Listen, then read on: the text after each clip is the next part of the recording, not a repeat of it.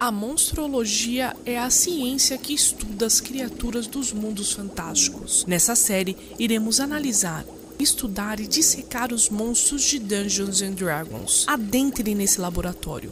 Com vocês, o nosso especialista em monstros, o biólogo Marco Antônio Loureiro.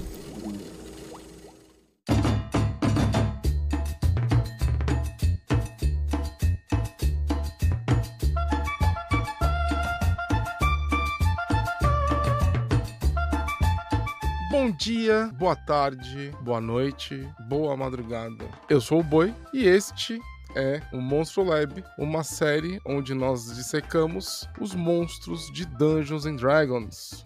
Hoje, neste episódio mais do que especial, eu vou falar um pouco sobre as medusas, onde elas vivem, o que comem, como se reproduzem. Então vem comigo que vai ser bem interessante esse episódio.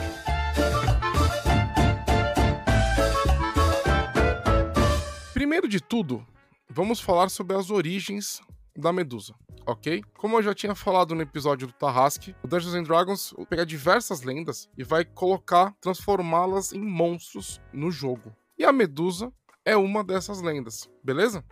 Na mitologia grega, existiam as Gorgonas, que eram três irmãs, e a Medusa é uma dessas Gorgonas. As Gorgonas, elas são filhas de divindades marítimas. Forces, que também era chamado de Velho do Mar ou Príncipe do Mar, e Setus, que era um monstro marinho. Uma curiosidade aqui sobre o nome Setus é que Setus era o jeito que os gregos chamavam as baleias. Por isso que o nome, de baleia é cetáceo, que tem ligação com essa deusa, beleza? As três Gorgonas, elas eram Steno, que era a mais velha e mais feroz, e tinha os seus cabelos de serpente vermelhos, né? Então eram cobras vermelhas, né? Ela era mais furiosa. Nós temos a Euryale, que é a irmã do meio, cujo grito diziam que ela poderia transformar, né? O grito poderia transformar a pedra em areia.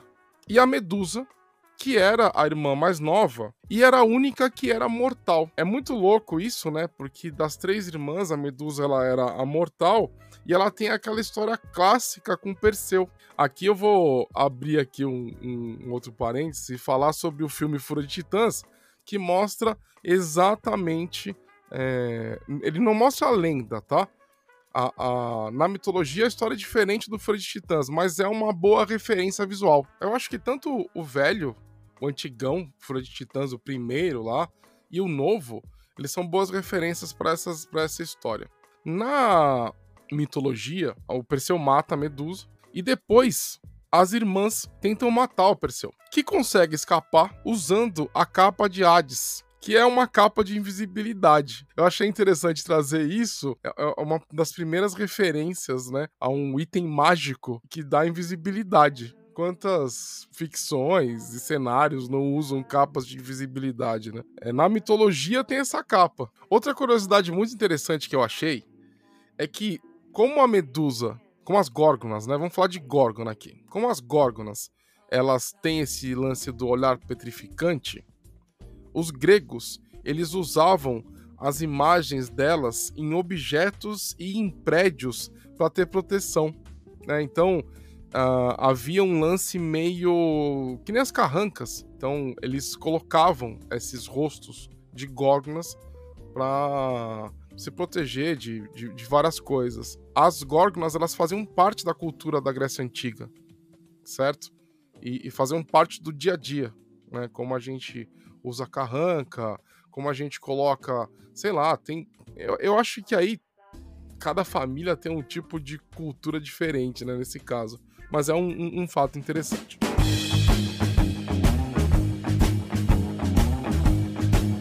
A primeira aparição da Medusa no Dungeons and Dragons vai ocorrer num livro chamado Monsters and Treasure, do Gary Gygax, tá?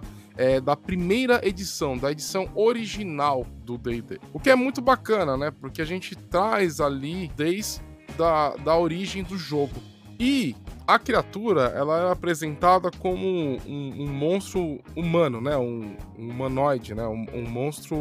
Um humano monstruoso. Depois, a Medusa, ela vai passar a ser apresentada de duas formas. No D&D Quinta Edição, eles mudam completamente a forma como eles apresentam a Medusa, inclusive a categoria de monstro que a Medusa é.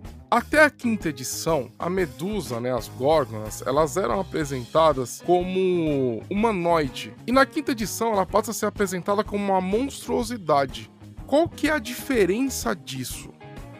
O humanoide é um tipo de monstro, né, um tipo de criatura, um tipo de entrada no livro dos monstros, que fala sobre um grupo que cria civilizações, que tem cultura, que tem povos, que tem, enfim, como os humanos, como os elfos, como os anões, como tantos outros. Quando você tira a Medusa da categoria humanoide, você vai para uma categoria de monstruosidade, você tá mudando tudo isso, beleza? Uma monstruosidade é um tipo de inimigo, né? Um tipo de monstro na sua essência. É uma criatura tão monstruosa que ela não se encaixa em nenhuma outra categoria e ela é mais rara. Na maior parte das vezes, uma monstruosidade é maligna. Mas vamos falar um pouco sobre como eram as medusas antes do Quinta Edição. Como elas eram classificadas como humanoides, então elas tinham idioma, cultura própria. Eles fazem um humanoide, eles representam os principais povos de qualquer cenário. Então as medusas, antes do Quinta Edição, elas eram um povo. Era um povo inteligente, era um povo que tinha relevância por onde ele habitava. Isso é muito importante, tá? Porque aqui eu vou apresentar dois tipos de medusa. Nas edições anteriores, então, nós tínhamos a medusa como um povo.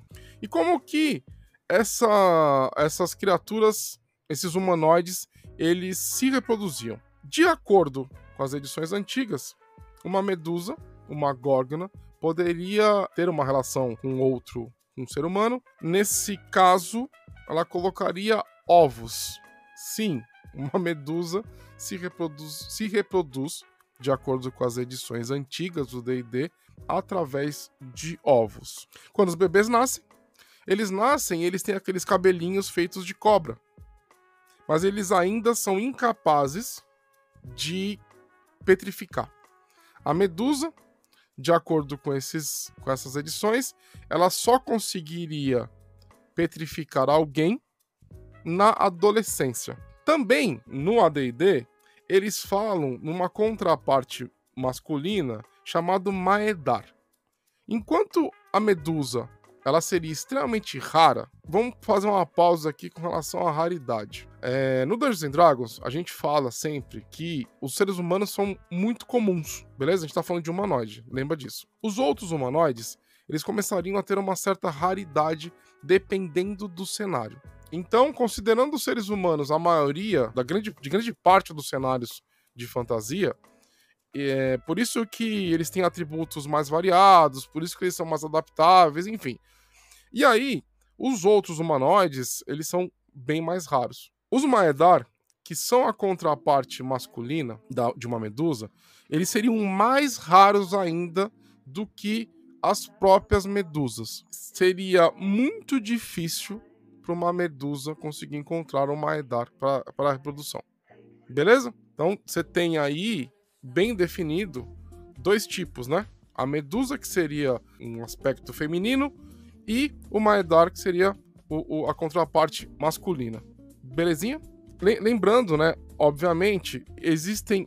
As medusas, elas têm duas habilidades que são mortais. A primeira é o olhar petrificante. Lembrando que até onde eu vi, né, em todas as aparições da Medusa, ela tem um problema com o próprio reflexo, assim como na mitologia, e as cobras no cabelo. No AD&D, por exemplo, essas habilidades elas eram muito mortais. Você receber uma mordida de uma cobra, de uma górgona, você rolava aquele famoso save and throws, né? A salvaguarda versus a morte. Falhou, morreu. E a petrificação era do mesmo jeito. A quinta edição, ela vai, não vou dizer nerfar, mas ela vai criar essa dinâmica de forma diferente. As regras do quinta edição são diferentes, né? Elas são menos mortais do que antes. Mas todas as medusas vão ter petrificação e o ataque com as cobras, que são as principais habilidades dessa criatura.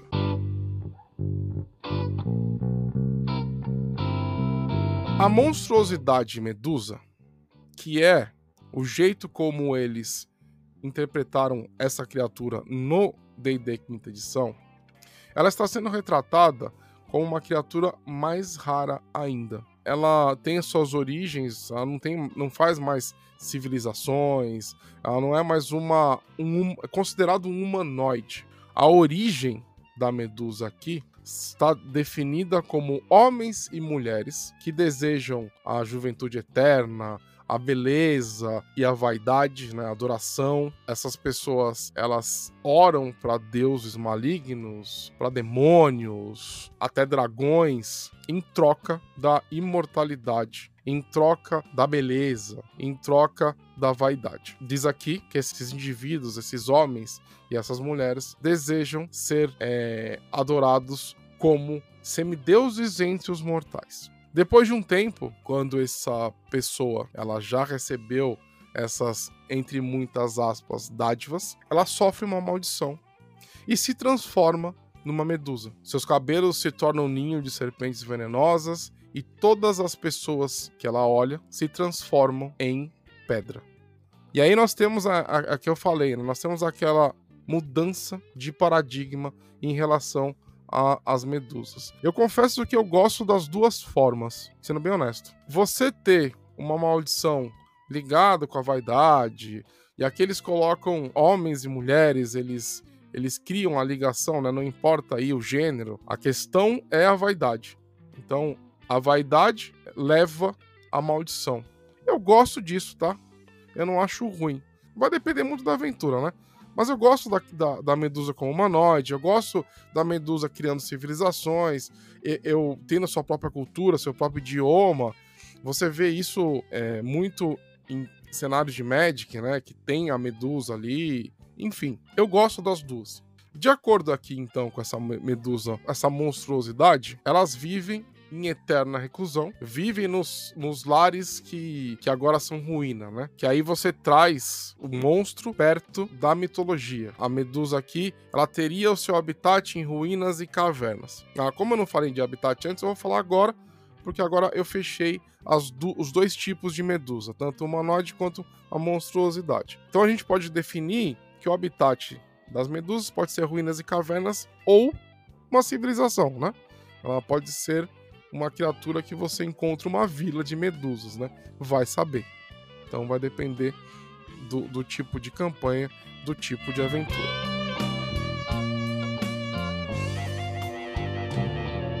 Agora vamos aos impactos das medusas em sociedades fantásticas e medievais. Eu acho que a primeira, né, a clássica, seria o monstro lendário que assombra, né, que assola uma região. Aí você pode ter todo um movimento da sociedade que vai promover prêmios. Pode ter um plot Fúria de Titãs, por que não?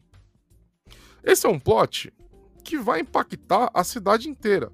Vamos sair um pouco do Perseu, da busca dele. Imagina só, a cidade inteira vai se mobilizar, né, para ajudar o Perseu.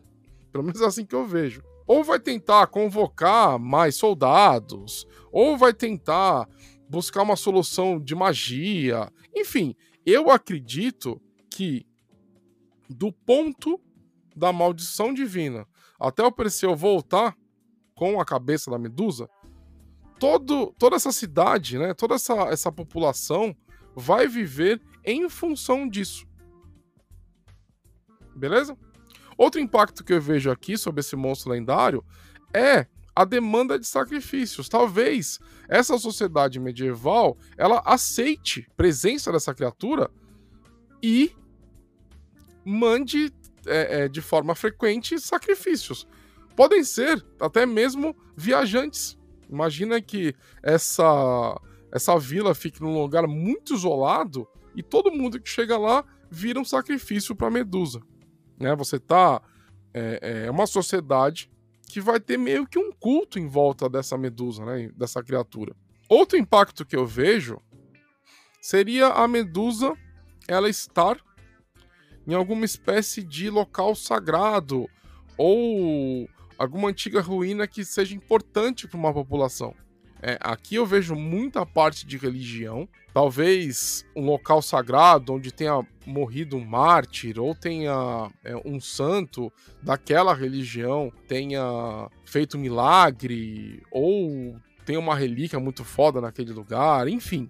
Aí você tem uma mobilização meio que religiosa, talvez uma cruzada, inclusive, para você tentar livrar esse local sagrado da presença dessa criatura, ok? Outro impacto seria agora a gente olhar para um outro prisma, que seria o prisma das edições antigas da Medusa, onde você tem uma sociedade de medusas, você tem uma civilização de medusas. E como que elas vão impactar? Como que essas górgonas vão impactar o mundo? Talvez as górgonas elas tenham uma civilização dominante que exista. O império é um império de medusas, o império de górgonas, e esse império, ele meio que estabelece todas as divisões políticas dentro desse cenário.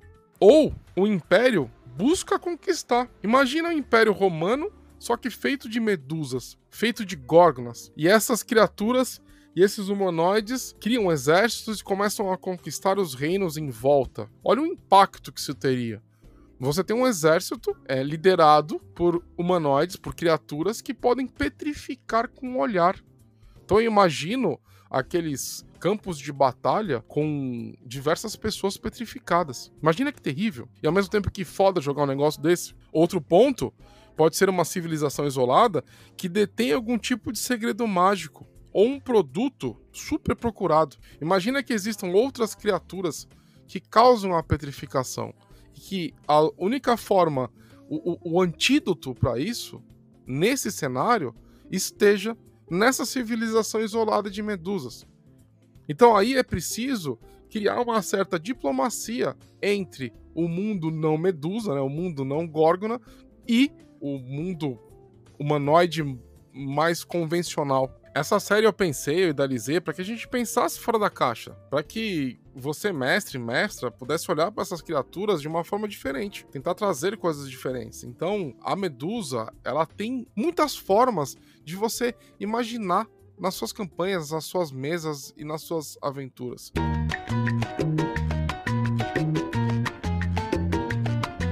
Agora vamos para a parte que eu mais gosto dessa série, que são as ideias de aventuras. Eu confesso para vocês que eu sou apaixonado pelas górgonas. Eu gosto muito da criatura Medusa. Eu acho tanto ela como retratada como humanoide inteligente ou como uma monstruosidade, né, vítima da própria vaidade. Eu acho que é uma criatura que dá margem para diversas aventuras. Então a primeira ideia, tá? Eu preciso falar um pouco sobre Teros. Teros é um cenário para o Magic the Gathering que saiu para o Dungeons and Dragons. Né? Saiu o livro, físico, inclusive. E esse livro, esse cenário, ele tem muita ligação com os deuses, tá? É um cenário inspirado na mitologia grega.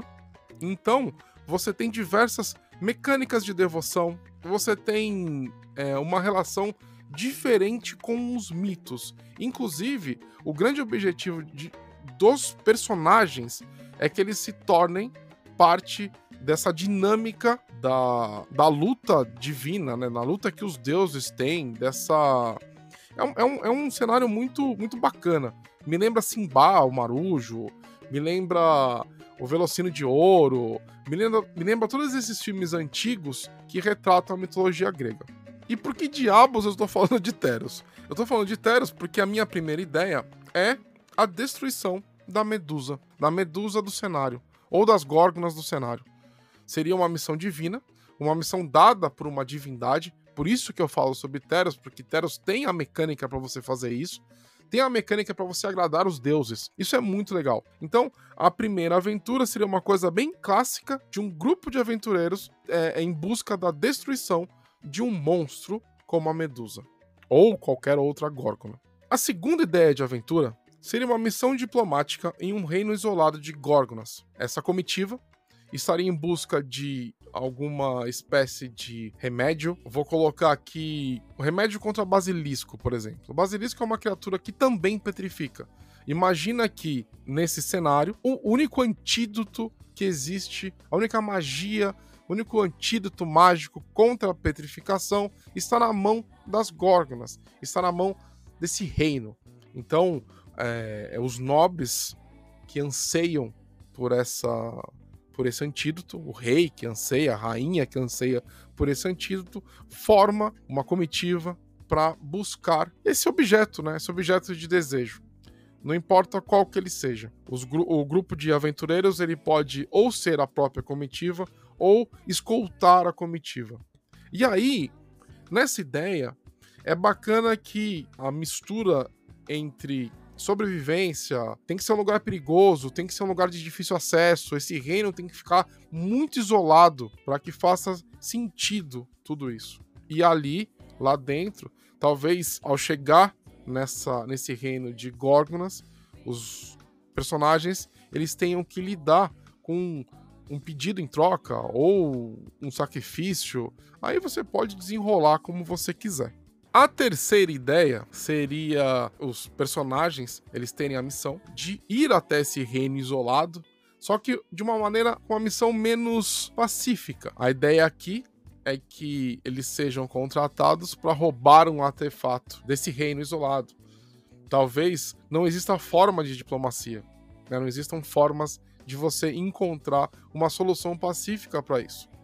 Talvez o rei esteja sofrendo, o rei tenha sido petrificado por um basilisco, ou por outra criatura, ou por outro tipo de medusa. Aí, olha só, eu consigo encaixar tanto a medusa humanoide quanto a monstruosidade. Talvez nesse cenário existam os dois tipos. Aí é legal você mudar o nome, né? Então você tem o reino das Gorgonas e a medusa como monstruosidade, né? Então o rei foi petrificado, a rainha foi petrificada, os filhos dos monarcas foram petrificados por uma monstruosidade e será preciso invadir o reino das Gorgonas para roubar um artefato capaz de curar essas pessoas. O método que foi escolhido foi porque é impossível negociar com as Gorgonas. Elas não aceitam, elas preferem o isolamento e é a única maneira, é o roubo.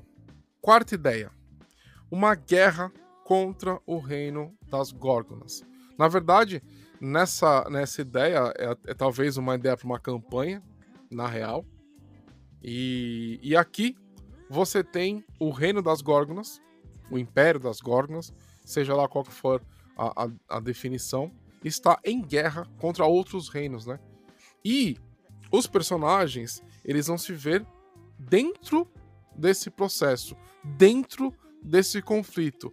Vilas estão sendo destruídas, pessoas estão morrendo aos montes, tá rolando fome, peste, tudo aquilo que vem junto com a guerra. Aqui eu vejo diversos tipos de pequenas aventuras, e essas pequenas aventuras elas vão mudando o progresso da guerra, né? O destino da guerra, de acordo, o equilíbrio da guerra. O equilíbrio acho que é uma palavra melhor. O equilíbrio da guerra, de acordo com o sucesso ou não das missões que os personagens vão fazer. Então aqui você pode colocar uma missão de espionagem para descobrir algum tipo de informação extremamente importante. Essa espionagem pode acontecer dentro de uma cidade das Gorgonas. Aqui eu vejo que, como é um reino de Gorgonas, você tem diversas cidades, diversas vilas. É um reino estabelecido com sua população. Talvez a população não seja apenas de medusas. Eu acho legal, inclusive, isso, né?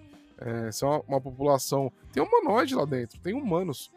Talvez esses humanos, eles estejam, sei lá, sob o jugo das Gorgonas, ou eles até acreditem que as Gorgonas têm o direito de governar, não importa.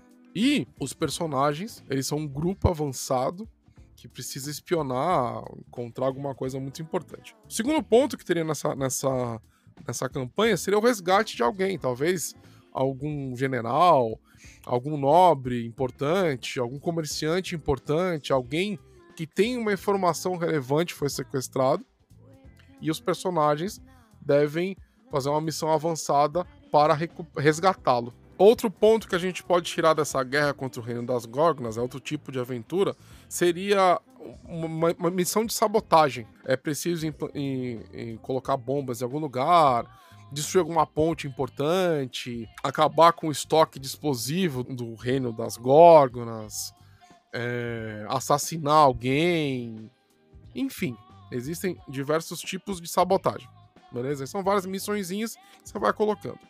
Outro ponto, né, outro aspecto seria que os personagens, eles fossem convocados. Eles são militares, eles são soldados ou não, ou se tornaram soldados por conta dessa convocação, vão pegar em armas, vão pegar nos seus cajados. O que eu acho bacana dessa ideia é a possibilidade do mestre de ter um grupo de soldados rasos, né? Tipo, aquele soldado bem furreca da infantaria, né? E acontece alguma coisa. Talvez o pelotão inteiro seja morto e eles sobrevivam. E de uma forma heróica eles consigam sobreviver, salvar alguém. E aí é a construção desse grupo, a transformação desse grupo de soldados rasos que saíram, sei lá, dos campos de cevada, em soldados especiais, em um grupo de elite do exército contra as Gorgonas, né? Eu adoraria jogar uma campanha dessa. Olha o desenvolvimento que esses personagens vão ter, né? Eles começariam como camponeses, vão pegar em armas para defender a família, para defender o seu reinado, né? O seu reino. E no processo, eles acabam passando por uma tragédia, né, que é a morte aí, a destruição do pelotão, e eles vão se tornando cada vez mais competentes e cada vez mais as ações deles vão influenciar no balanço dessa guerra. É uma campanha aí que você pode jogar durante anos, na real. Quinta ideia. A quinta ideia eu vou dar uma girada aqui e vou colocar um amor proibido entre uma medusa e um humano, ou uma humana e uma medusa, enfim. A medusa, nesse caso, ela vem de uma linhagem nobre de um reino. E o que eu coloquei aqui? Eu coloquei que o humano, ele guarda um segredo relacionado com o cenário. Essa seria uma ideia, uma releitura, né, de um romance clássico, Romeu e Julieta, que Romeu e Julieta eles morrem no final, e eu acho seria bacana que os personagens tivessem a chance de sobreviver, né? Se eles forem, enfim, vitoriosos. Então, você tem aí uma releitura de um desses romances, e aí você vai implementar, né? Você vai começar a incrementar o que está em torno deles. Então, por exemplo, a Medusa é de uma linhagem nobre, essa linhagem nobre pode odiar os seres humanos. Pode achar que os seres humanos, eles são fracos, eles são corruptos, certo? Vamos inverter um pouco. A corrupção aqui tá nos seres humanos. Não que não esteja, né? Normalmente é nos seres humanos. Mas eles odeiam os seres humanos. E ela se apaixona. E eles se apaixonam. É legal colocar um encontro em algum momento especial. Que eles estejam despojados aí dos preconceitos e se apaixonam. Tem diversas formas de você fazer isso. No meio de uma batalha, um salva o outro no meio da batalha, no meio da guerra. Você pode juntar essa ideia com a ideia do anterior. Eles estão no meio da guerra. E aí, no desenrolar desse amor proibido, a galera descobre, né? Os personagens descobrem que o humano, na verdade, ele é muito importante pro destino do mundo. E aí, você, o humano, a humana, enfim, você que manda, né? Como é que vai ser esse amor? É você que decide como mestre ou mestre. Esse humano, ele é, sei lá, um escolhido, Ele é a pessoa que vai, sei lá, matar alguém muito importante, vai derrotar um mal muito relevante. É você que decide. Essa também é uma ideia de campanha. Então você vai começar ali, no Amor Proibido, naquele pequeno romance se estabelecendo, e vai construir uma narrativa em cima do que cerca essas duas pessoas. Pode ser três, pode ser quatro, enfim. É você que manda. Mas o que é legal aqui? É uma grande chance para você fazer uma intriga palaciana. É uma grande chance de você fazer uma aventura com mais diplomacia, mais acordos, mais narrativa, né? Sessões onde o RP vai fazer grande diferença, entendeu? É uma grande chance para você fazer isso usando a Medusa como background, tá? E a sexta e última, eu vou ter que trazer um pouco de Cthulhu nesse negócio, porque eu não me aguento, beleza? Vocês lembram que eu falei no começo desse episódio que as Gorgonas, elas eram filhas de dois deuses marítimos, de duas divindades relacionadas com o mar? Isso quer dizer que tem relação com o mar. E o Cthulhu vem da onde, né? E o Cthulhu está adormecido aonde? Na verdade, ele vem do espaço, mas ele está adormecido no mar.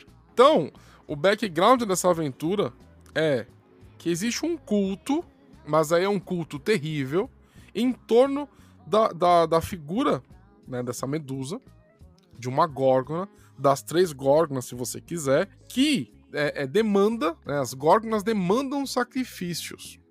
Beleza? Aí eu estou formando os inimigos da campanha da aventura. Ok? O que que esse culto quer? E o que que essas medusas podem querer? Elas estão ligadas com o mar, então elas podem querer levantar alguma entidade terrível dos mitos Lovecraftianos. Inclusive, pode ser a própria Setus.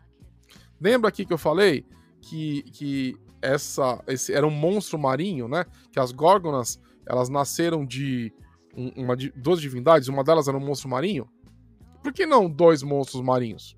E o que as Gorgonas querem? Elas querem levantar essas criaturas, elas querem levantar essas entidades, e elas precisam de determinados sacrifícios para isso. Agora, deixa eu apimentar as coisas para vocês. Essa é uma aventura que você pode narrar no mundo atual, usando Call of Cthulhu, tá? Usando Rastro de Cthulhu, usando algum sistema feito para o Cthulhu.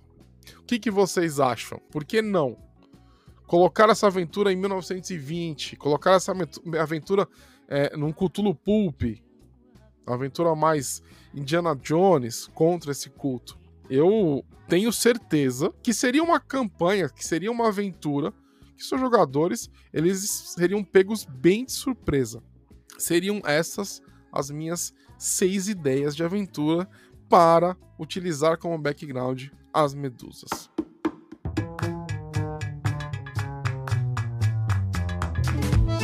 E finalizamos mais um episódio, o episódio número 4 do Monstro Lab. Essa série que está me dando tanta satisfação em fazer. Vou continuar com os nossos monstros, dissecando, falando sobre eles e dando ideias de aventuras para vocês. Agora vem meus recadinhos, tá? Segue a gente, @DungeonGeek21 em todas as redes sociais. Me ajuda a divulgar essa série. Você que escuta e gosta, mostra pra galera.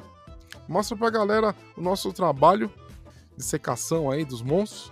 Vê se o povo gosta. Tenho certeza que muita gente pode se inspirar nas suas próprias campanhas e nas suas próprias aventuras. Me segue no Twitter, @bovinosmaximus. Pode falar comigo, pode me mandar mensagem. Segue a gente no YouTube, gente. Vou pedir um favor aqui para vocês. Estamos aqui na nossa saga para conseguirmos alcançar 1000 inscritos no nosso YouTube. Eu sei, é pouquinho, mas a gente está crescendo. A ideia é começar aos pouquinhos a fazer isso. Lembrando que toda segunda-feira eu narro Mundo das Trevas no nosso canal na Twitch. E toda sexta-feira eu vou começar a narrar as campanhas clássicas, as aventuras clássicas do Dungeons and Dragons, Tomb of Horror, as aventuras de Ravenloft, Dragon Mountain, para os nossos padrinhos. A ideia é que os nossos padrinhos, nossas madrinhas, tenham a chance de jogar essas aventuras, se elas nunca jogaram, ou se querem jogar de novo essas campanhas do meu ponto de vista. Se você se interessar em jogar com a gente, dá uma olhadinha na página de padrinho da Dungeon Geek e vem jogar com a gente. Maravilha? Belezinha? Lembrando também que todo segundo sábado do mês nós temos nossos eventos presenciais na cidade de São Paulo, na loja Omniverse, onde nós realizamos nosso evento gratuito e mensal. Mas é isso, gente. Espero que vocês tenham gostado de mais um episódio. E um grande beijo. Fiquem seguros. Eu amo todos vocês. Beijo!